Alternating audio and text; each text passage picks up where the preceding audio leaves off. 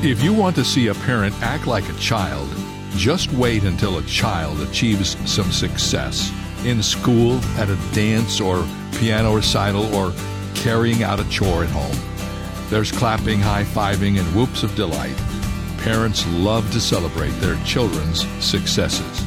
Somehow, we adults forget to celebrate the same way with each other's successes.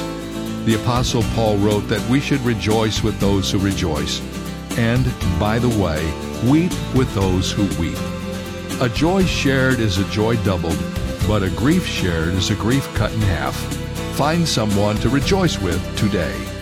This is David Jeremiah encouraging you to get on the road to new life. Discover God's reasons to rejoice on Route 66. Route 66, driving the word home. Log on to Route66Life.com. Start your journey home today.